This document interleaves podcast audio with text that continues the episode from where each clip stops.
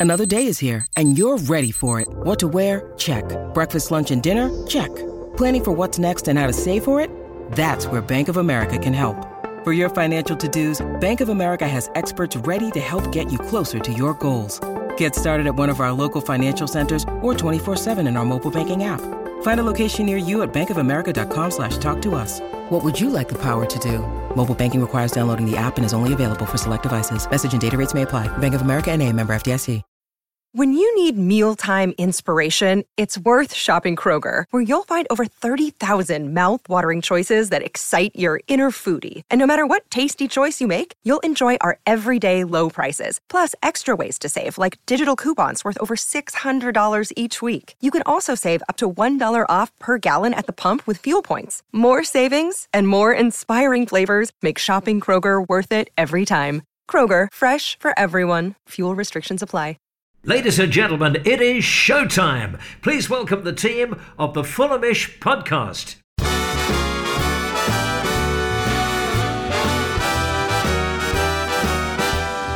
It's the Fulhamish podcast, your independent voice of Fulham FC. My name is George Cooper, and welcome to the show here at the beautiful Half Moon Putney.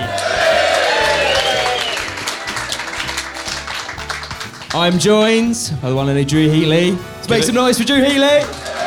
Hello. Elizabeth Barnard. And the one and only a Mr. Harry Durham. Oh, cool. We made that difficult for ourselves, didn't we? But at last, for the first time this season, actually, like, we're on top that game. Did you, did you feel that as well? Like, the first time we thought, we that's a, as close as we're going to get to uh, a kind of textbook Premier League win. But, uh, Drew, we're going to hear what our fan base said. Have you got some three word reviews for us? Yeah, so because this is a live show and because I have been uh, having a few drinks uh, since full time, what I'm going to do is I'm going to go live to Twitter right now to give you your three word reviews. And that's how it works, apparently. So bear with me because here we go. 3 1 win at home against Sheffield United. And while I read, I'd like to just borrow from uh, our special guest, Marcus Speller from the Football Ramble, his playbook with uh, joining us in a easy, easy, easy, easy, easy. Let me just read these, please. Okay, so what we've got is Richard Bamby's got to be here tonight. Sol's got to be here. Striker not required, which I think is very true. Didn't need one. Didn't need one. Absolutely bang on. Uh, Lindsay, Roachy Baby with We Can Score, which is absolutely true. It's, all of our problems don't matter anymore. What else have we got here? We got D- uh, DJH with uh, created more chances, which absolutely we did. Indeed. I'm going to give you a good one to finish with rather than the ones that I've uh, just panically uh, read right now. Chris Snell with Bobby Blunt's Blades. I believe that's uh, what you call in the industry a hospital pass. I'm sorry, there, Drew. Like, uh, massively fault. threw you in front of the bus there. So before we start, of those ones, I think Bobby Buns play. That's the one we're going to go for, isn't it? We absolutely have to go with that one. Yeah, absolutely. Excellent. So yeah, as Sammy said, in part two, uh, Sammy James, Jack Collins, and Dan Cook will answer some of your questions from the audience, and we have a very special guest with us, uh, as Drew just mentioned, host of the Football Ramble, now a dedicated Fulham fan, Mr. Marcus Speller. So that's all to look forward to. So yeah, I mean, touched upon it there a little bit there, Liz, but for the first time this season, we actually dominated a game. How does it feel? Yeah, it feels like all our problems are solved. We're gonna win the league. Feeling good. I mean, it's hard to say, isn't it? Because like, um, they're, they're really bad. Like, sorry, like they, they just are, and there's not much else to say about them. Which meant if we hadn't won, then we would be staring down the barrel of problems. I think. I mean, Harry, do you think it was down to us playing well or just Sheffield being? Like, can I swear? oh, so he always has to. I, I have to say, I was so relieved when we won today because I knew Harry was on the panel, and I just thought, oh, if we, I, I got so much be- abuse after that Mitrovic one, which uh, we, we're not going to get into. So, yeah, you within reason, you know, let's, They let's keep it. absolutely toilet, toilet. Champ- it's championship standard. It's as simple as that. Sammy said not to rant for too long, And that's all I'm giving you right there. It's the sort of like manager's pep talk before the game. Like it's like sort of new style. Like right, like keep it contained. You know, but we've got a fiery youngster who wants to prove his point. But uh, so, do you think it was down to Sheffield being bad rather than us being good? Yeah, they're actually pathetic. The fact that uh, no, I don't know what's funny is I actually feel sorry for the Sheffield United fans. To be honest with you, the fact that Oli McBurnie has gotten a second shot in the Premier League is disgraceful. Just uh, the bloke is pathetic. It, like, uh, if he's here tonight, um, I mean, you, I, I really want to watch what you say. Yeah, He's quite a he'll- fiery He'll probably chid me like he did that teenager a couple of years ago. So sorry, Ollie. Anyway, we had a few changes going into the game. Iwobi coming in, Drew. I mean, I thought he did a very good showing for himself. We've been speaking, you know, it's going to get to the point where we're going to expect to see Iwobi start. And I thought on his first um, start for the club, I thought he did really well. What was your opinion? Yeah, I think with Iwobi as well, it was always he was looming large against the starting eleven about where he was going to come in, and uh, certainly on the website as well, we've released a few articles about him coming into the ten. But obviously, he said to Peter Rutzler his favourite position is the eight. So I think uh, Reed was always the sort of uh, one that he might come for, and he did, and uh, he, he acquitted himself really well. I think um, he's just got that industry that.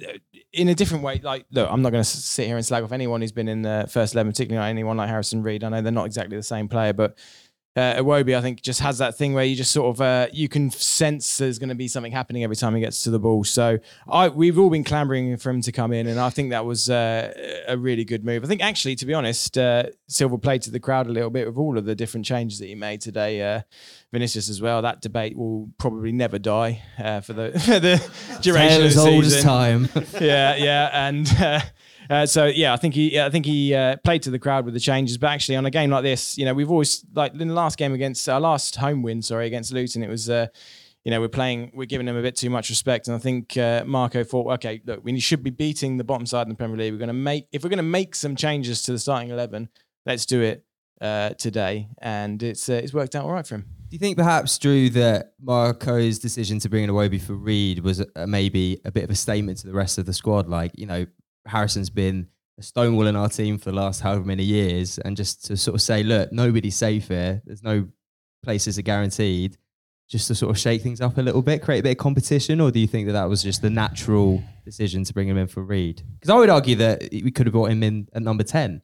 Yeah, I, I well exactly, and that's the versatility of Roby, and that's his that's his uh, USP, or, or you know, for, for him in particular. But uh, partly as well, I, my first thought was like, you got the old fraternity, right? You know, you're not going to touch Pereira, you're not going to touch Willian. He stayed in, and it was Wilson who came out. Who knows? I think, uh, uh, as I say, Iwobi's so talented in, in his versatility. He could have come in for for you know either of them. So I don't think it's a particular shock whichever way it went. Um, obviously, as I say, Willian stayed in as well, uh, which after Chelsea would probably raise one or two eyebrows. But nobody can have any complaints about uh, Bobby coming in because I mean that man is just so composed on the ball. When he when like even if he's if there's a stray ball coming in when it's you know the, the ref's blown and it just comes down to him, he'll trap it like Berber used to do against Villa. Like he's just he's so composed, and people talk about him playing in the nine, and it just it becomes less and less of an outlandish statement every time he plays because he's just he's got that composure, doesn't he? Like you, you saw it for his goal. So anyway, uh, short answer to your question is uh, I can't remember what it was, but yeah. Amazing. I mean, one thing that I took home, especially from our first half performance, was we were actually creating some chances. What amazing, you know, like it's been so long. We felt like it's been stalemate. There's been throws of sort of suggestions of we're going back to Parker ball. Everything's been very stagnant, and then to actually create some chances. Liz, it's a shame that we didn't put any in the back of the net. We had, you know, BDR had a massive chance, Willian threw on goal, Pereira, things seemed to start to click, but yeah, just our finishing boots just weren't there, especially in the first half. Yeah, I was really stressed in the first half. I was really nervy about it. Um, I thought it was similar in the way we played against Palace, like we were creating loads of chances, but not able to put them away. Um, and for me, this game was like a must win. Um, if we had drawn, um, I would have been using the C word, uh, which is obviously championship. um, yeah. I. I was I, I didn't have a happy half time, I'll put it that way. it's very important to add, by the way, the the clap that was beautifully observed on the 16th minute for for the young Freddie Mm. Yeah. Haynes, um, who sadly lost his life. So um, yeah, just it was a really touching moment from the from the Fulham end. And um, it was that, and then obviously the sort of bitty chances we didn't really get anything, and then obviously that horrible injury to Chris Basham, which really put a halt on the sort of momentum. It was 15 minute pause. Harry, the one thing that I would say about this game is that we seem to be able to get in behind their midfield, break their press, and create a lot of chances on the break, which we haven't really seen all that often. Why do you reckon that could have been the case today? You're, you're, you're throwing to me, and I've already said it their toilet. it's like the hold up play from like Vinny was actually like quite sound today, in my opinion. Was able to offload the ball. If you look at what what was the goal? Oh God, come to me, come to me, come to me. Pereira assist. Vinny holds it up, drop deep. Who scored it? Bobby De Cordova-Reid. Right, we, we, we were able to draw up that back line so easily. They didn't even know where they were. But the thing you got to think about as well, I think you mentioned the injury there as well. I, I feel like a lot of their heads probably would have been, would have gone.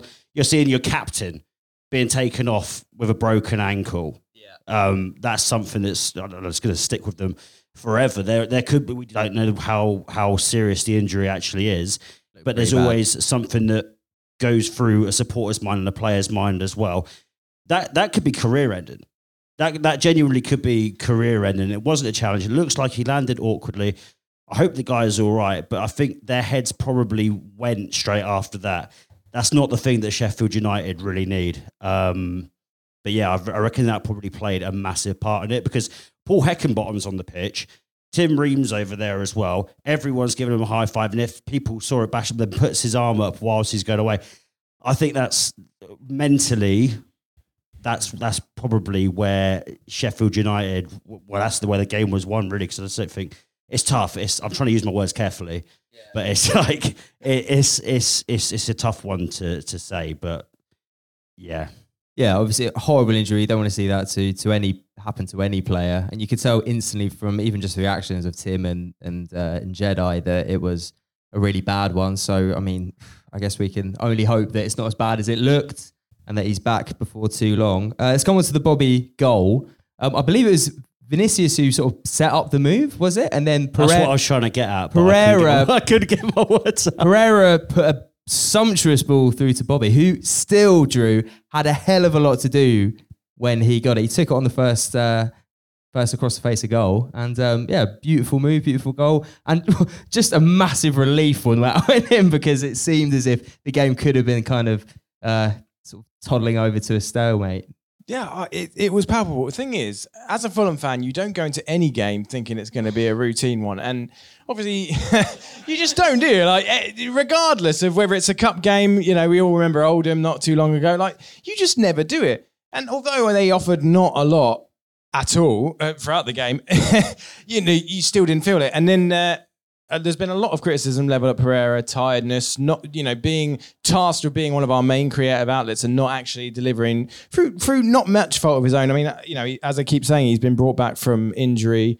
Uh, probably, if it wasn't too soon, he's been thrust back into the starting eleven too soon, and the man's probably absolutely knackered. But he showed today exactly what he's capable of, and it was a lovely ball to Bobby De Cordova-Reid, who, as I already said, like that composure, yeah, did have a lot to do.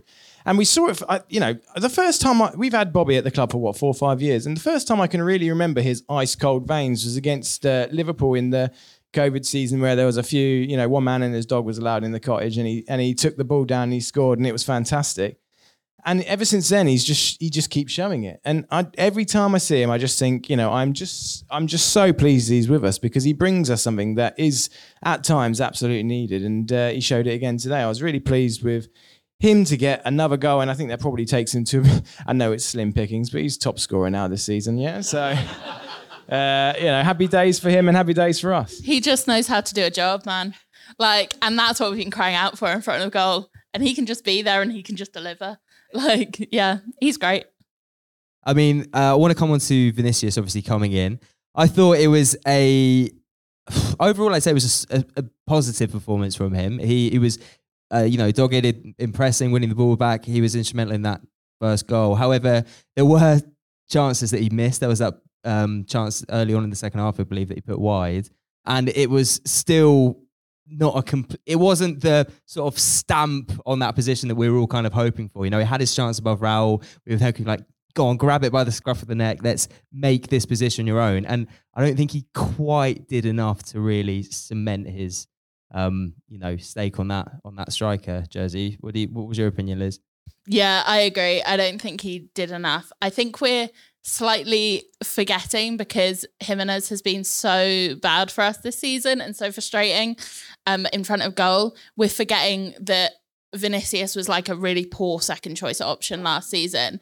And a lot of people were really not even wanting him to play second choice coming into this season. So to have him now as like the guy we're clamoring for, I'm just consistently quite underwhelmed by him. Like I'm pleased when he scores. He knows sometimes to be in the right places, but generally I think his work rate is really low.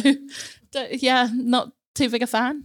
Harry, we were talking before we came out here. Maybe do we just play no striker and adopt a kind of total football system where you're just hoping on any, any any one of their dogs to come in with goals? What do you reckon? Just like how Pep Guardiola played Cesc Fabregas at Barcelona circa 2013. Yeah, exactly like that. Exactly. Yeah. False nine, Bobby De Cordova Reid will score about 11 goals in a Premier League season. Raul Jimenez, useless. Carlos Vinicius, useless. Rodrigo Muniz, good coming on off the bench because he's got a bit of firepower about him. But yeah, let's do a false number nine. Let's, let's, let's bring Barcelona. What's that? What's that chant? We're not Real Madrid. We're not Barcelona. We are Fulham FFC. Alpha is the owner. Barcelona's coming to Fulham, baby. You better believe it. So went up by Bobby, and then soon after, Diop lost the ball in the middle of the park and then pulled up. It looked like a hamstring complaint. See, not great to see, but we were a man down. Sheffield on the break ended up putting it in off Jedi own goal. I mean, from where I was sat in the Putney end, there were a lot of fans around us saying, "You got to pull up there, ref." You know, he's obviously in pain, but I was just thinking, if that was Fulham going down the other end, I wouldn't have cared. I would be like, "Carry on, carry on." It's just one of those. It's just you know bad luck. No one's really to blame. Got a player pulled up. You know, it's a freak. Nobody really can can do anything about that. Or No, it's ab- it's absolutely fine to be level-headed about it because we won 3-1. So I will be level-headed about it. of course, you're not going to stop it there. Goodness me, no. I mean, if if if we'd ended it one all, then I might have a different opinion, but I don't. So you know, it's a, it is a shame to lose the up for all of his criticism as well. Like nobody wants. Well, for a start, you don't want to see anyone go off injured, but you know, I think. Uh, he does get a lot of criticism, but I do like Diop, and I, I, I would, uh, I didn't like to see that, but yeah, I mean, even we had to put it in their net for him, didn't we? So uh, that just shows, that just shows the the dire straits that Sheffield United are in uh, uh, this term. But no, I mean, I like, I like to give it uh, the level-headedness uh, that it deserves right now. To be fair, Harry, you were saying beforehand that you were particularly impressed by Diop's performance before he I- ended up going off. Do you know what? I, I this is the performance I expected from him when we when we played Chelsea on Monday. The first 15 minutes against Chelsea, I was like, oh my god, Issa Diop is about to have the best game of his career. As soon as he crunched Mudryk, I was like, mate, we're in their heads. We've won, we've won the mental battle already. And then everything went to, yeah, exactly like that. But Diop anticipated everything perfectly, intercepting, put all of their back front line under pressure. Obviously, Oli McBurnie and uh, Archer stood no chance whatsoever. It it did look like something out of a sketch show as soon as he started like hobbling off. It was like on FIFA when one of your players just loses their hamstring and you're just like you're through on goal. This, that, that was a FIFA goal if ever I've seen one. Controller at the screen, like yeah, literally, dad storming up the stairs. Parents are having a divorce. It's that bad. Yeah. Yeah, just one of those. You know, as you said, Drew. 3 1, didn't matter in the end. I want to come on to, so it was a bit of a nervy period until, uh, you know, Marco made some subs. We saw TC come on along with uh, Muniz, Wilson, Reed. And I sit in the Putney end, right? So I was looking down at the Hammersmith end, see the ball come to Tom Cairney, and I think, Oh my God, he's just pulled off a Ronaldinho esque goal from 40 yards out, loop the keeper, and then upon observing the replay, it seems it maybe was not quite as uh, as skillful and graceful and intended as maybe I initially thought it was. Yeah. Oh, captain, my captain, um, my hero. I'm just, I'm just buzzing. He's he's got such an incredible effort. He's such a great servant for this club. Um, yeah, tears in my eyes. Like, obviously, did Wes Foderingham play a part in the goal? Um, like, yes, it did come off him. And also, But- was it his left foot into his shin and then over with Vodrin? Details. I think it was crossbar. Don't- I think it was crossbar as well. No, Doesn't matter. Yeah, it was it was all planned. Um, as far as I'm concerned. Well, I'm so glad they're going to talk about it. Sort of like a pinball goal, was it? It was like, it like sort of came off every single conceivable surface that it could have done. But but any chance that we get now to celebrate a Tom Cairney goal in any league, let alone the Premier League at the Hammersmith End, we should take with both hands because who knows how many more there'll be. And nowadays, you do not get. I used to group a certain Serbian striker in this as well, but you do not get players like Tom Cairney anymore who dedicate a, such a large chunk of their career to a certain club. So if if we get to celebrate him, whether it comes off his left foot, right foot, arse, shin, whatever, Fothering's head, who cares? Like, let's just savor it because who knows how many more times we get to do that. Amen. And it wasn't, Liz, all that um, no, a period of time afterward that Wilson sort of showed TC this is how you really hit a ball and routed it off the post. I mean, that would have been that would have been sort of goal of the season contender had that gone in. You know. Yeah, that was pretty special. It's a shame about the fin- the like pinpoint finish, but um, yeah, that was really special. And then cozy from there. Exactly, and we, we didn't think uh, going into this game that former academy graduate, graduate Wes Foderingham would have scored our goal of the season, but I mean, here we go. and coming on to that, he's really got to be doing better for the Willian goal. I mean, it was textbook Willian, got the ball on the edge of the area, cut inside, shots which seemed to be almost directly at him. And I mean, could play devil's advocate Harry and say that there was a lot of men between the, you know, but really, no. It's job, isn't it? you know, it's crisp packet hands. Like, it's, it's that bad, mate. Honestly, uh, two howlers, two howlers, and if oh god, the thought of Wes Foderingham if we ever got relegated, if he came to us in the championship, I'd probably go Middlesbrough style, throwing my season ticket at the manager if that ever happened. Pathetic, it really was. Everything was toilet. Everything was just so bad. But thank you, Wesley. Uh, thank you for everything that you did in the early years at our club, and thank you for securing us three points. I feel like every question I've thrown at you, Harry, you've just been like, "Well, Sheffield are shit." That's like literally. I'm not, I need to start reading the dictionary like Simon Jordan to think of some big words. Next year, I'll have some. right, Liz. I wanted to ask. I didn't catch this, but apparently there was quite a comedic incident with Muniz rolling doing a triple somersault into the uh, into the advertising board. Uh, do you care to shed some light from where you sat? I know you're you might have had better eyes on it than I did. I don't think I've got much more to share on that. Um, like, love Muniz, what a guy, what an icon. Um, don't think don't think he can play football, which obviously is like a slight Oh, issue. no, no, no. Um, but yeah. Yeah, he, he just rolled. I don't know what to say. There's a lot of love for Muniz Yeah. here. I feel. I in the love, crowd. I love Robbie No, Williams. to clarify, I do love him. It's just the football side. That's the issue. George, I put on the Fulhamish chat as soon as this incident happened. I saw it from about H6, and I saw, I saw, I think Rodrigo Muniz just killed a child. Literally just went, over, over the went over the advertising boards. His boots were in the air. Someone's eye was out over there. Someone was crying. I, I thought, I thought there might have been a fatality. It looks brilliant, though. It, it looked great. If there's a blooper reel for it, I'm all for it.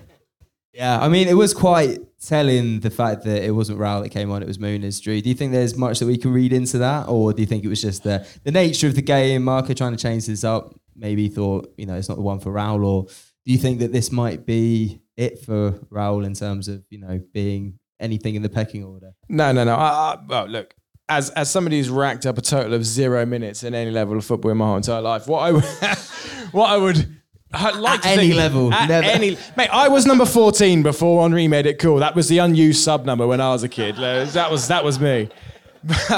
but like strikers are confidence players, aren't they? So I think you know why would you like Raul Jimenez needs to come on and grab a goal for us, however he does it. But you could argue that uh, you know when he brought in Muniz, it might have been the good idea. We were winning, whatever. But I think. Uh, we needed that industry from Muniz. I think everybody loves uh, loves a, a runner. Uh, Raul's going to get that goal, but I think maybe uh, if you're going to make that clean break where you say, okay, today's the day for Carlos Vinicius, uh, maybe make that break clean and say, right, you know, either the next game, Raul, I'm going to start you, or you know, I'll bring you on in a, a game's time. But maybe it was just a bit too soon. I don't, I don't, I didn't see much uh, benefit to bringing him on today in the in the, the situation we were in. Uh, you could argue that uh, maybe after TC's goal went in, you could have brought him on there just to get some I suppose we're still kind of in the game there. Yeah, maybe not.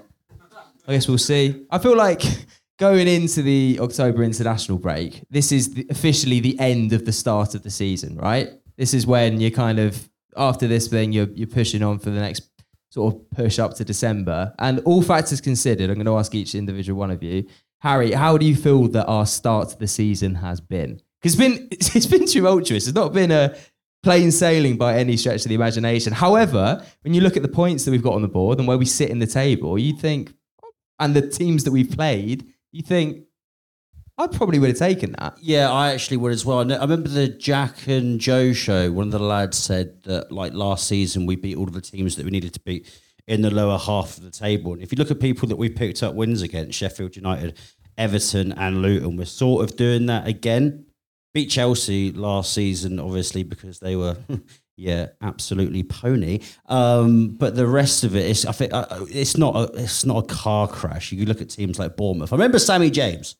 Sammy James in the summer, I was flying back from New York. Gary O'Neill had just been sacked. And I said, Oh, this is terrible like, for everything that he did to the club. And then Sammy responded back to me. He's probably deleted it now. Um, saying, like, the new manager, oh, is it- this is bad for Fulham, blah, blah, blah. It's not as much as a car crash as Bournemouth. And Sammy, I was obviously right. But, um, mate, it's, it's, it's, it's been frustrating because we had such a dramatic transfer deadline day. We had the whole Mitrovic situation. I think there's a bit of a hangover from everything that's happened there. I think if we get a few wins under our belt off the back of the international break, Manchester United, why, why can't we beat them at home? Well, like, I'm asking you, why can't we beat them at home? Spurs is going to be tough. But if we get a couple of decent wins before Joao Palhinha, inevitably, and if anyone in this crowd doesn't think that Joao Palhinha is joining Bayern Munich in January, then Get out well, of town. Oh, no, get he's- lost. no, sorry, No, he's got not. 85 million. Shake my hand. No. Cheers, thanks very much. Nonsense. if we can get vital wins up until January, then we're fine. And to sum it up, it's been all right so far. Anything to add, guys? that consistency against the bottom teams is what kept us up last season. Uh, m- most wins against bottom five, like best points tally against bottom five, home and away last season, out the like the whole league, including like Manchester City. So if we can repeat that again, we'd be good at it this season. I'm really, I'm still a bit nervy. Like this is such a transition period. We haven't won games and like deserve to, apart from today. But as Harry's mentioned quite a few times, Sheffield not so good. Um, yeah, I'm a little bit, a little bit worried. It was like when, uh, so big shout out to Phil from the Half Moon, who's helps us put all of this on. When so how it works is that because of TV schedules and stuff, it's quite difficult to get these dates booked in because obviously there's bands happening and stuff. So occasionally there'll be a break in the schedule, and Phil will message me and be like, "Oh, we've got got a gap in the schedule for the seventh of October." You look at the fixture list and see Sheffield at home. You're like, "Get in, get in." Get to do it on. Hopefully, we're not to count the chickens, but Yeah. it's like, oh, we got space at the half moon for Man City at home. You'd be like, oh, that's gonna be You- tough. That's gonna be tough. You But- also get to do it on a day that's definitely not moved for telly. Like, this is, I think today was uh, significant in, and again, Fulham fans, right? We've reached the the Derby 11 points, so that's great. Doing that before we put up our pumpkins is always nice, just to avoid that. That's the first checkpoint of the season done, and then we move on from there. We we have got results off in, in every fixture we were expected to get results off. I think, bar maybe Brentford, you might you might have said like point have been great, but whatever. So it's it's expected. Everything's been everything's gone as you would have expected. But my problem is I'm not I'm still not entirely convinced whether it's luck or judgment. I don't know. But ultimately it doesn't matter because points on the board mean points on the board. Exactly. So here we are. I, I'm quite happy. I mean, hopefully we can have a little bit of a break, bed in the players who came in late on in the window, and then go to North London and beat the the breath of fresh air brackets trademark and uh, and move on from there. Right. I think all we've got time for for this half. Thank goodness we're celebrating three points, right? So, um, yeah. Massive thank you to my guests this half, Mr. Harry Durham, Thank you very much, guys. Appreciate it. Elizabeth Barnard, thank you guys. and the lovely Drew Heatley. Thank you very much. I've been George Cooper. Go get yourself a beer. Use the loo in part two. We'll be back with Sammy, Jack, Dan, and Marcus Speller from the Football Ramble, who'll be answering your brilliant questions. You do not want to miss it. So thank you very much. It's been a wonderful audience. We'll be right back. Hello, it's Sammy here, and this episode of Fulhamish is supported by NordVPN. Now, NordVPN is a way of watching sporting events, TV shows, and films which aren't available where you are by switching your virtual location of your phone, tablet, or laptop to a country which is. Particularly perfect for those 3 pm kickoffs which aren't televised in the UK. And right now, you can get an exclusive discount by going to nordvpn.com slash Fulhamish. Not only will you benefit from their already huge discount, but you'll also get an extra four months for free. You can use one account on up to six devices. Also, it's completely no risk thanks to Nord's 30 day money back guarantee. So to get that special rate plus four free months, go to nordvpn.com slash Fulhamish or hit the link in the description of this podcast. Part two of the Fulhamish podcast. Is Sammy James here at the Half Moon Putney, and I'm joined by Jack Collins, Dan Cook, hey and host of the Football Ramble, and now converted Fulham fan, Mr. Marcus Speller. I used to hate Fulham. I used to hate every single one of yous. How are we all doing? All right. Yeah, not bad. Not bad. Um, let's just uh, quickly uh, discuss the game today. Marcus, we'll start with you. A 3 1 win. What was the word? Ah, What's the word? easy, very easy. Oh. Oh, my, my parents are in. Uh, who's looking after the kids? That's what I want to know. Um, it what Sheffield United are shit. Like, let's not. I said I text uh, I text my mates like. Bet everything you own on them getting relegated because they are rubbish. No wonder Newcastle beat them mate. Um, we're not scoring goals this season, Fulham, but we managed to score three, which was lovely. Uh, one was an own goal. ignoring that that Cairney one won't go, be credited as him. It was. the club, the club have gone mad on that. By the way, Have they? The club have tweeted saying uh, we we don't care what anybody says. Yeah. We're giving that one to TC. um, Dan Cook, your thoughts? Yeah, it was a bit of a weird game. I thought it was. There was some. There was obviously the injury made it a bit odd and a bit of an odd atmosphere, but in the end, comfortable. We're still not at our best, and I think you mentioned it, Sammy, that we just don't seem very exciting at the moment. There's like a, a lack of fizz about us, but I thought our link-up play was a bit better. Willian looks a little bit back to what he was last season, and I thought Vinny actually led the line pretty well. So positives, something to grow on, but still, I, I think we've still got a couple of gears left to go in us. Yeah. Uh, Jack, just quickly, uh, your, your summary. Yeah, I mean the bar was on the floor, wasn't it? It, it was like it was like one of those. You're looking at it, you're going, "Well, this lot have made us look like we made Chelsea look on Monday night, which is about as bad as, as, as what I could say about them as, as, as physically possible because that was diabolical." So yeah, I mean, good. Obviously, nice to score three, nice to get the win, mm. nice to dominate the game, but like I, I've learned nothing today. I don't think. I, I think it's probably the key element. I'm like looking at it like, well, no one else can be pure. Like surely no one could be as bad as this. So yeah, I mean, look, it's good to get the points on the board. As Drew made point to in the first half, we can't be the worst side ever in Premier League history now, which is always good to, to Oh, get yeah. under the carpet. Um, yeah, yeah, go on. this, is, this is what we need. That. Um, But we learned that we've got a guaranteed at least 19th place finish today. Well, I genuinely still think there are seven, there are six sides in the Premier League worse than us, which I don't know if that's just more about the Premier League than anything this year. But yeah, I mean, look, good. Best- best league in the you've world, got, mate. You've got to win these games, right? You've got to win these games, and we won the game. So Yeah. you know, job done. I suppose. up I theirs, suppose. quite frankly. Up theirs. Yeah, Yeah. that's that's exactly what I would say to all of the men from the Oi, Steel a- City. And they're a Saudi club, don't forget that. Yes, They indeed, get away with that scot free. They're the You only know? Saudi club with no money. How have they managed that? I don't know. Imagine that. It's the you're being, worst of you're both being worlds. sports washed and you're not getting any money. It's an absolute diabolical Yeah. situation. When's Oli McBurnie going to get his big money move there? Gordon Bennett.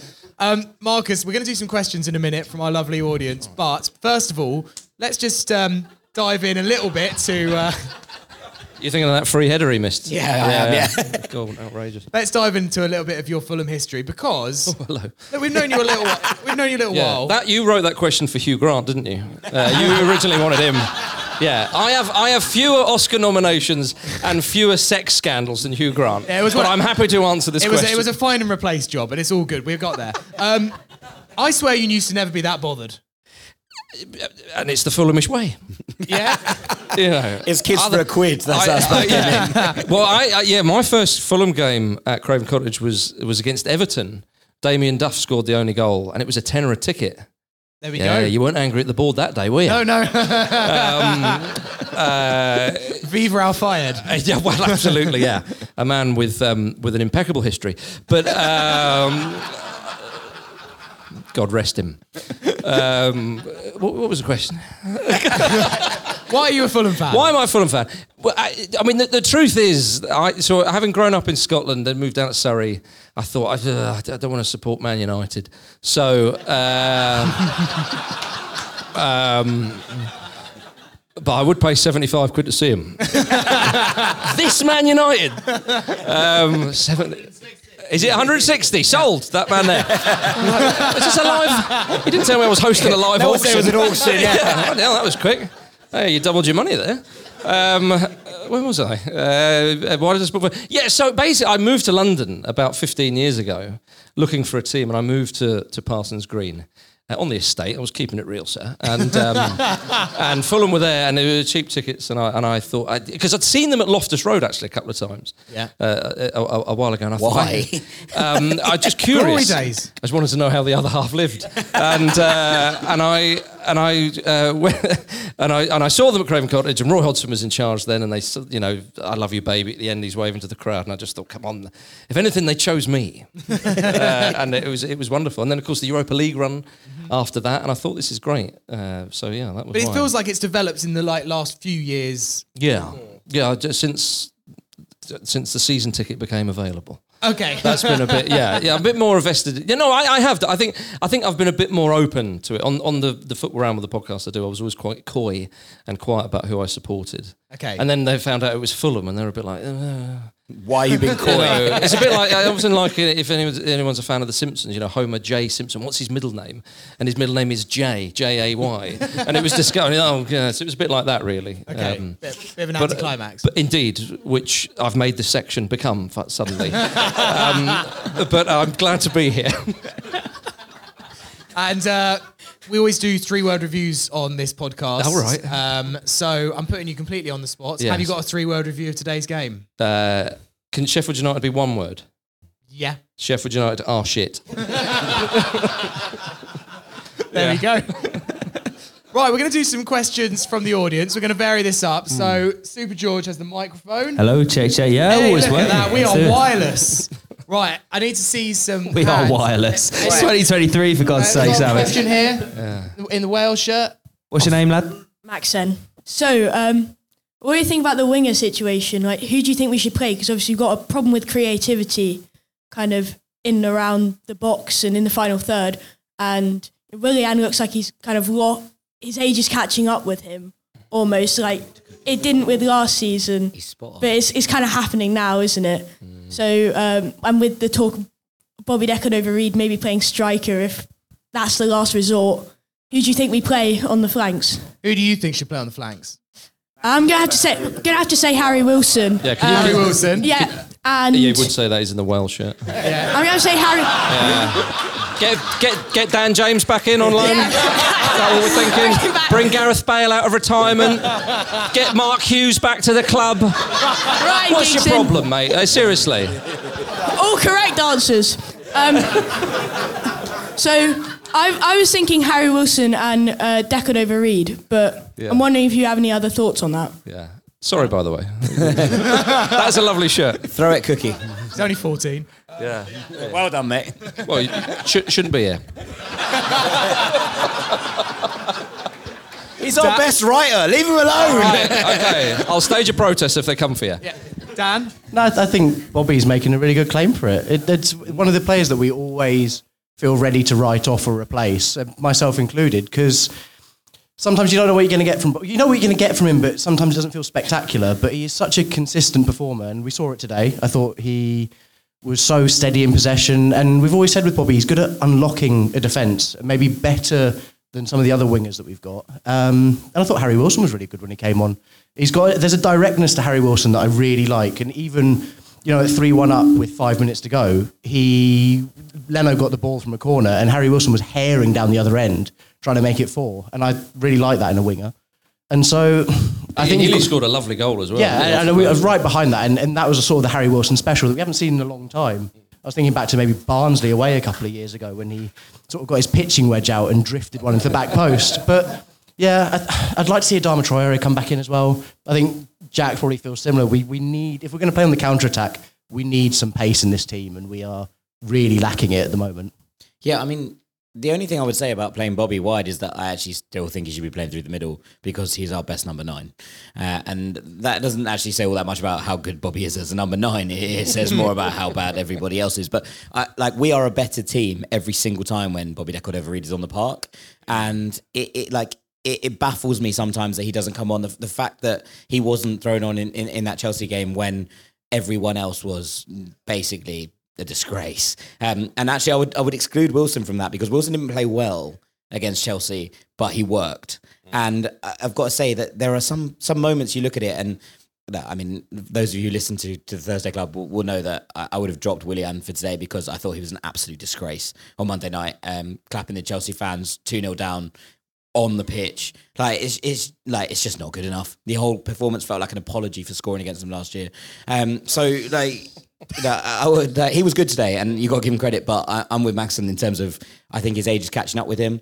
I would like to see Iwobi on that flank if we are going to rotate Willian out because I think he has the same ability to drift inside and make things happen. But uh, my my ideal front three right now would be Wilson, De Cordova-Reid, Iwobi.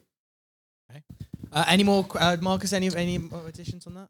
No, I can't. I, it's just, it's a funny one, the front three, at the moment, because like I, I like Raul Jimenez, and I think I think there's, there's obviously a player there, and you it's a player that I, I really want him to do well, but he's just he's not scoring, and it is the goals that the problem. And I think Vinicius, he's a bit more about him, you know, maybe physically and so on. But I think why not give De Cordova to go through the middle? But it is a bit of a conundrum ever since um, that Serbian chap left. Yes. Uh, Sasha Can't- can't say is his- still here. Can't say his name. Oh, yeah, you do true. you do forget Bobby De Cordova-Reid up top against Brighton. Yeah, but we did win that game. we, did, we did, but that was through no no fault Wouldn't exactly Bobby Bobby was the man that day. Ah, look, I don't think it's a coincidence. My soul floated away that day. Right, any more questions? Uh, there's a que- uh, one Yep, yep. hand up in the middle. On your bike, George. There you go, sir. What's your name? Joe. Go, So- go. What's your question? Uh, so, yeah, where do you come from, Joe? not Wales. Um, Oh. So basically, I was going to ask if you could replay any Fulham game, because um, based on last week, Liverpool fans saying, "Oh, let's replay our game." Very good. We need to. so, Um, w- w- what game would you replay and why? Mine would be the Newcastle game in um, lockdown when when Callum Wilson. How the, I don't even know how the hell that was Yeah. given as a penalty. But if you could replay any Fulham game in Yeah. in Great history. question. Yeah. Marcus, any Fulham game from recent times that I assume replay because of a bad call, right? Not just because like I want to replay the Juventus win because that was a nice evening. So Oh, I was going to say today we get a clean sheet. Oh, um, uh, I would say, do you know what? I am going to go on for this season. The Brentford game, 3 0. Tim Ream, I'm still pissed off at that. That was a big time. That was a never sending off. That was right in front of where I sit. Does anybody else feel that? Or is it just, yeah, okay, good.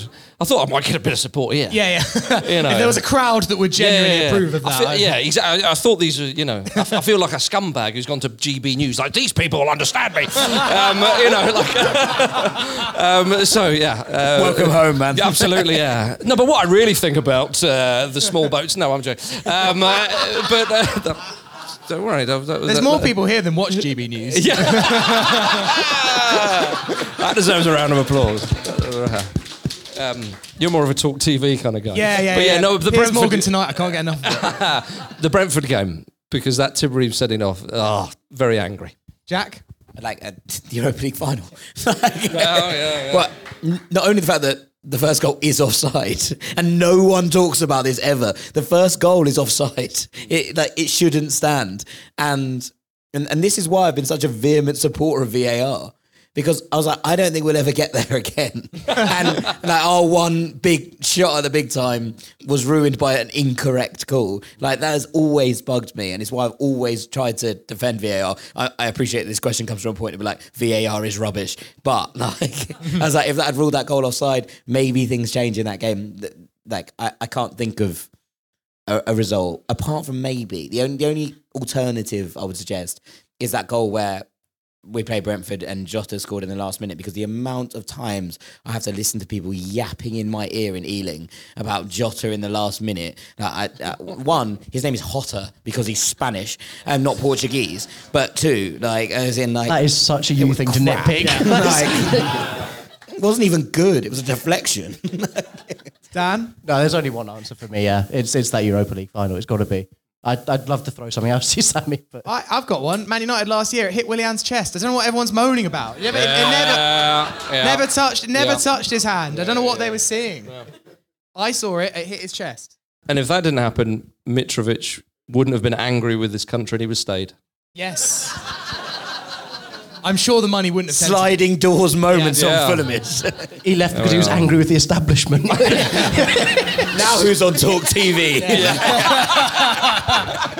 He was angry with the establishment, so he went to that that uh, small nation, Saudi Arabia. Yeah, yeah, they've, they've got a really good establishment they, over there. they, they do things properly. Uh, right, next question. That's a joke. Any more questions? Any more, any more? Go on, There's got to be some questions. Go Question here. Thank you. Thank you very much. What's your name? Uh, April. Um, since it's Bobby's day, uh, why hasn't the Yellow Submarine Bobby De Cordova-Reid song caught on? Would you like to give us a chorus? No. Fair enough. I mean, it That's was why. the, the Bobby De Cordova-Reid Yellow Submarine song was a banger. it was, and he deserves a song. I'm a, I'm a bit bored of it.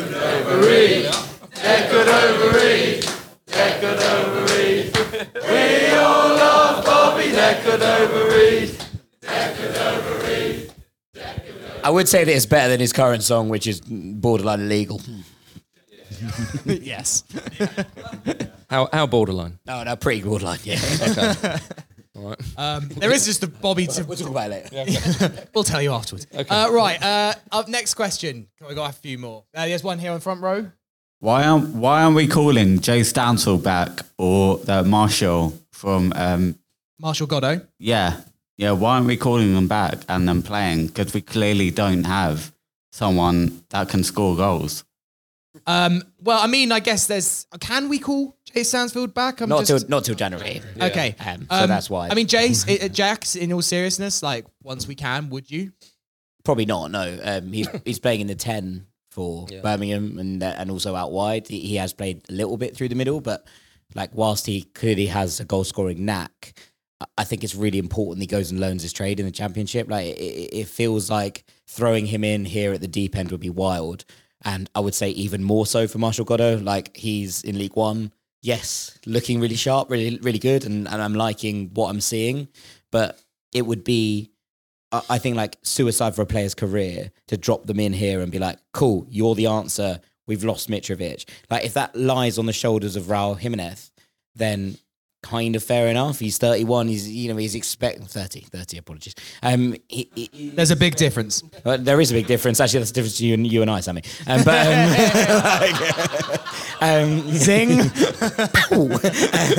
but the I, I- I think to like put it on a player like Raul is one thing because we are not gonna burn his future on like a on a shot. Whereas I think with someone like Jay who clearly has the ability and talent to throw him in here and be like the entire fan base expecting him to step up and replace Mitrovic's goal output would be like chaotic in, in terms of what we're trying to achieve. I really hope that next year he's ready to make that step up. I would say that for someone like Martial Godo, he needs another year where he, he you know goes and proves himself. There are exceptions to this rule. There are players you break straight through from the academies into the first teams, but they're kind of rare, and and it really sometimes does take those moments where they're learning their craft. Jay always felt quite slight, I think, and then and then to walk into a Premier League team where you know those boys, and he did do well in those couple of appearances at the start last year. But I always felt like he really needed to go and, and, and bloom. And, and to be honest, like whilst the story at Exeter was wonderful and that hat trick on the last day amazing, I had an amazing time watching it. But his record for Exeter actually wasn't great. Like it was one in three in League One. You're kind of being like, hmm, i- is he ready to make that jump to the Premier League yet? Obviously, teams are better, etc. Like things change, but I- I, think it would be early right now, and I think he needs to be nurtured correctly. Mm. The only flip I would say, Jack, is does he potentially start to suit this system that we're evolving into Yes. a bit more now? Yeah. Because without Mitrovic, we're turning into more of a transition based team We saw it today. There was quite a lot of counter attacks when we fashioned our best chances, and he would be our most nimble number nine, and he does have an eye for goal. Yeah. and we could do worse. And uh, yeah, we could definitely do worse. I mean, we are we are currently doing worse. Um, but like, I, I almost don't want to throw him into that mess. But like, let him just have the year and go and thrive for a year. And then when he comes back, I feel like he'll feel like he's ready to take those so those shoes on. Like, look, Fulham might sign a striker in January. This is inevitable, We might though. sign a striker in, in the summer, but I think recalling him for a loan where he's doing well and being like, "Bush, here you go," it is a risky maneuver right now. You've ruined Daniel's evening. Oh no, I'm really sorry, Daniel. Man. Yeah, No. was it. look at look at that. It, it was a he had a glint of hope in his eye when he asked that question. he looks gutted now. This is Fulham. What is what we do? We ruin hope. That's what I mean. I'm a Fulham and Ireland fan. I have no hope for anything Well, ever. tell you No. Yeah, 8 p.m. kickoff actually. Um, uh, next kick, next question. Oh yes, Can we move on? Thank you. Uh, what are we feeling about our strategy of passing back and not actually moving forward ever? We're talking about Uh, rugby. Sorry. That's later. No, No, okay. I, I feel like the challenging just doesn't really exist right now, and I don't understand the strategy. No, I, I agree. I th- it's it's a shame. You was it you who tweeted it, Sammy, earlier that we were two years ago the most exciting team in the top. I was two. a bit grumpy at half time.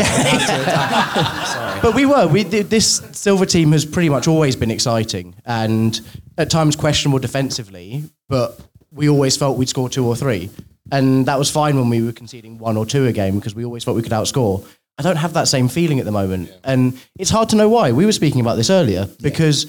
Whilst Mitrovic is gone, it's still the same core in there, but the principles seem to have changed a little bit. And it's a shame because we're watching Issa and Tim Ream consistently just interchanging, passing the ball to each other repeatedly. But I think what you said about, about Mitrovic missing, that, that, that is that's the focal point, isn't it? It- it you is, think of him pulling away at the back post, and then whether it be well, Cairney if he comes on, whipping them in.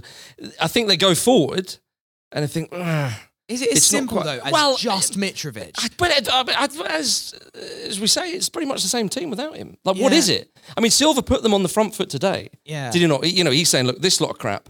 You need to go and get three points here. No, no messing around. And yet, look at look at the goals. You know, the first one was a lovely one. Yeah. Second one, a little bit fortuitous. Just we'll a- take just it all a day tad. long. Ah, he meant- he meant You it. I don't know what you're talking about. And then the third one had already left. No, the third one, okay, fair enough, Willie, and, uh, and so on. Shouts Keep out in mind Wes that- Foddering, by the way, Fulham Academy, Chris Brist. Love Absolutely, he's done us a solid today. My dad tried to start that in Hammersmith, then it didn't go down that well. But it's, Well, it's, it's yeah, weird sorry. because I don't. I, it would have been one thing if we were creating lots of chances and s- failing to put them away, because then you bring back the Mitrovic conversation of well, we're missing a deadly number nine. But actually, we're not really creating very much at the moment, and that's that's a real worry because teams teams go through bad scoring patches. But you, you, like you look at Chelsea, they they they weren't scoring, but they were creating enough chances that you think eventually they'd turn it around. But do you think the side though? Do you think that maybe in the summer it wasn't the summer that Fulham maybe had hoped? Obviously, keeping Palhinha was was huge, and Silva you could argue as well. You know, he he he has had his head turned in the past. It's fair to say. But not going out and going right. Let's let's get a proper replacement for for Mitrovic. Let's get uh, you know some some big names. It's kind of like oh he's he's not a bad player. Oh, we'll see what he can do. Oh, I can see the thinking behind that. There was no kind of yes, there we are. But we didn't even do that, which is a really annoying thing. Like, as in, there were loads of strikers out there who would have been a gamble at 10 million. Like, and we've just brought 50 million in. And it, it really frustrates me that Fulham didn't go and take a punt on. You could have given some suggestions. Like, Like, you know, it- it- it's yeah, a bit yeah. outrageous. But we You- were- you- No, there, I'm- there you I'm- are, not giving I any wasn't going to bring it suggestions. up, but the Vangelis Pavlidis, who I suggested in the summer, has scored ten goals in eight games in the Eredivisie so far this season, and it hasn't missed, hasn't not scored in a game yet. But you know, it is. what That, it that is a better Um, conversion rate than Matthias Kesman, isn't it? Well, yeah, Yeah. exactly. So, and You he took the did- Matthias Kesman word right out of my mouth. or you know, Ryan But what Babel, about- but what or, about- you know, but if Fulham have got Cody Gakpo, or you know, No, yeah, yeah, yeah, but yeah. Fulham have got a few quid because they're a Premier League yeah, side. well, there- there's loads of money there, and that- that's what's really so, annoying. so why not then? For me, why not? I don't know. You take us up. We were talking about this earlier, and I'm going to mention a Europa League team, and I know you bloody love that tournament. There you go. Right, it's you and Sevilla fans who watch that that tournament, um, and Romelu Lukaku, and Romelu Lukaku. God bless him. But um, him in. someone like in En in Nesri, En-Nesyri, yeah. En-Nesyri, sorry, yeah, the Sevilla striker, yeah, similar type of player for Mitrovic. Yep. Fulham easily could go. There you go. How much do you want from? Yeah, there's five million And extra. Sevilla, Sevilla were open to sell it. Yeah, Sevilla Yeah. had every single player on the transfer market this summer. They are broke as me. Yeah. And, and, like, they, That's they, bad. everyone, yeah. they're really bad. Uh-huh. Um, like, they didn't have the education you had, though. No, no, that no, is- no, that no, is yeah. true. um, uh, you know, yeah, yeah. You're you're a, you're a I am self-made also man. an Andalusian, right? Like, but just the other side. But you know what I mean? Though, why not go for for a play like that? Hundred percent. Look, uh, look. En-Nesyri turned down and moved to West Ham last year. Yeah. But Sevilla accepted the offer, and he said, "I don't want to play for West Ham." So I don't blame him. I do. Well, no, me neither. But um, I, I do think that there is an element of someone like an En-Nesyri where Fulham could have a bid accepted. and Yeah. He'd be like, "Nah, you're right." I mean, it was a, Um, a, a Campo, was it? Uh, a Campos, yeah, a Campo, similar- sorry, similar they, they were- they vibe, were right? going for him. Um, yeah, I just well, But they I think didn't get him. even showing the intent to go and do something like that. Yeah. But you know, there are players who have profiles similar to Mitrovic, Mm-hmm. who Fulham could have taken a gamble on at a quarter of the cost of what Yeah. we got Yeah, in. no, I I do that- I'm, with I'm not yeah. necessarily making a we we didn't go out and spend 50 million point Mm-hmm. because I can understand that because when you go out and spend that kind of money and also people know you have the money in your back pocket Mm. like that upsets me in, in that they didn't go and the, you know what what was what was Raul 3.5 million Yeah, yeah, nothing, yeah. you know middle of Lidl, um, and it was like you know It's amazing what you can get there on that isle, isn't it? yeah, You've ever honestly, been on that isle in we Lidl? bought a pair of slippers and Raul Bloody I mean, hell, it was and a tent and a paddling pool, but, everything, but yeah. it you know I, don't mind them taking that risk Yeah. on Raul because you're like look it might not work out It- it's a bit like needs MOT m- might not work Was it was it not the Raoul Ayul? Come on. I like that. I, I like that. Deserved better. That deserved yeah well better. done That- that's really good Yeah. That was Um, a six out of ten anyway. but like I don't I don't mind You did have that written down, I though, might, didn't you? yeah, yeah. he actually he set this whole section up it's a plant Let me tell you, there's some good ones coming. By the way, that one. Uh, that's, yeah. But like, I'll set you up for that one. Come on, man. You can't be giving the secrets away.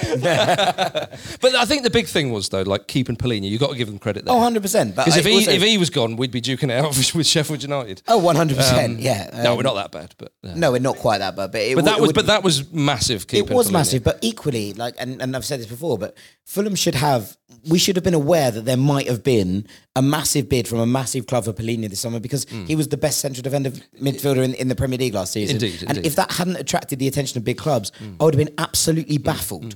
Right? So when Bayern came. West Ham in, were taking the piss when they yeah, thought West Ham, yeah, I mean, I'm in a big club, um, but Yeah, if- exactly, if, you yeah. like, no, you're expecting someone of maybe you know Bayern were a bit out of the blue, but you're ex- I was expecting someone like a Dortmund to come in when Jude Bellingham left, or expecting you know one Barcelona lost Sergio mm. Busquets. Mm.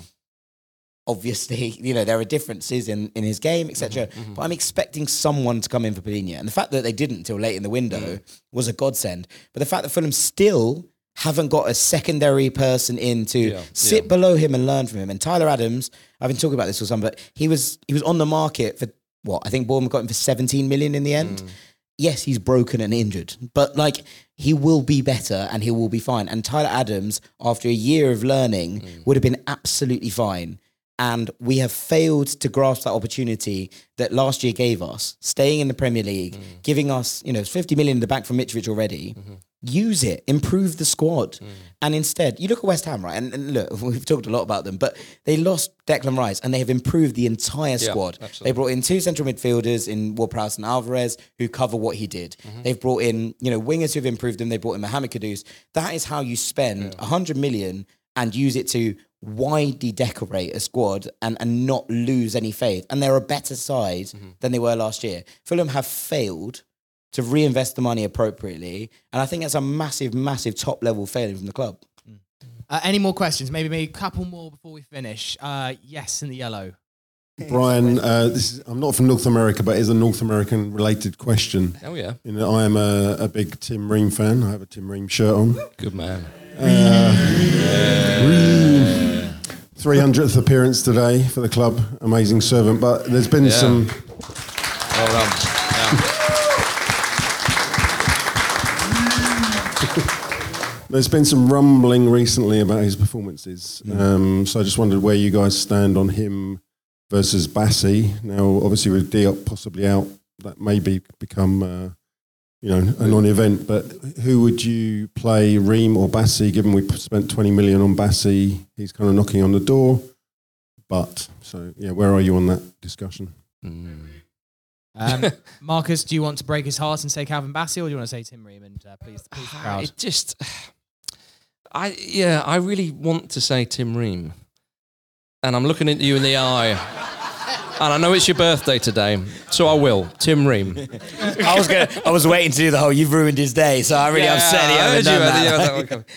I, don't, I, I think we've got it quite right in- in this terms of replacement because this is a long-term replacement. Calvin Bassey is the heir mm. to that Tim Ream left side centre back role, and actually, I don't think it's a bad thing that. You know, obviously Tim Ream's not started great, but I think by and large he's been fine. There was a that one howling error, obviously against Chelsea, and then the red card against Brentford, which wasn't his fault. Mm. But you've Yeah, got an yeah. opportunity to bed Calvin Bassey in, and the Diop injury actually it, it accelerates that slightly now, and it means that Calvin Bassey has to come in. But he's looked good pretty much every time he's been on the pitch, and so I, I don't think we need to rush this transition. It's great for Calvin to learn from Tim Ream because I think what Calvin Bassey's got is a great physicality to him, uh, and he's comfortable on the ball. But Tim Ream has that intelligence that he can really push that on to Calvin Bassey. And I think Bassey can learn a lot from Tim Ream. And so giving him a bit of time to make that transition happen isn't a bad thing. I think if you kind of look at like the FIFA stats cards, if you will, of, players, then Bassey would outrank Ream in, in, in most of them at this point. But what you lose, and I think what we've seen when Bassey and Diop have played together a couple of times, is that just ability of Tim Ream to calm the defense down, to to talk everyone through the game, to walk them through it. I'm really upset that the USMNT have called Tim Ream into this camp because he doesn't need to be there. Like if if he's going to be at the next uh, the Copa America next summer, for example, or, or the next World Cup, which would be amazing, but I think it might be a long shot. You know, this isn't going to be the the change that it inspires it. These two friendlies against Germany. So for him to be in that squad, when I think he could maybe just do with a little bit of rest and recuperation, has kind of wound me up a bit, but you know, each to their own. But it, it, it kind of does make that point that whilst Bassey is excellent, I really like him, and I think that he, he's going to step up. There is just that element of the intangibles, without going completely cliche on things, hmm. that Ream brings to the team, and I think that we are generally a better team when he's in the side. It's going to be very interesting to see Ream and Bassey together. We've tried two left-sided centre backs before. I don't need to remind you all of what happened when we played Ream and Le Marchand together for a little for, for a while, but you know. I- I do think that these are this is a different team Ream to the, to the team Ream then, and also I think the Bassey is a better player than Le Marchand, and I, and I actually thought that he was better than most people did. So um, we, we, we're talking about something quite interesting. I think whether Tosin comes back from injury and changes things, different question, but I, I think he might hate us right now. So yeah, that's maybe a separate question. Um, but yeah, look, I, I think the Ream still has a very important place within this team. And whilst there are games when we're going to be faced with very like young, agile strike forces, like Chelsea were on Monday, where I actually might have rested Ream just because I don't think that Chelsea play in a particularly intelligent style right now. They're a bit just sort of go at them and hope for it. I think that might be the kind of game that suits Bassey a bit more. I think that rotation, as as Cookie says, feels like the kind of thing that we can do g- gradually. Yeah. Right, well, that will do for part two. I have loved having the questions from the audience. It has been absolutely amazing. Um, Good time, man. Thank you to everyone that asked a question. Sorry we didn't get around to all of you. And thank you so much for listening today. Thank you to this wonderful audience here at the Half Moon Putney.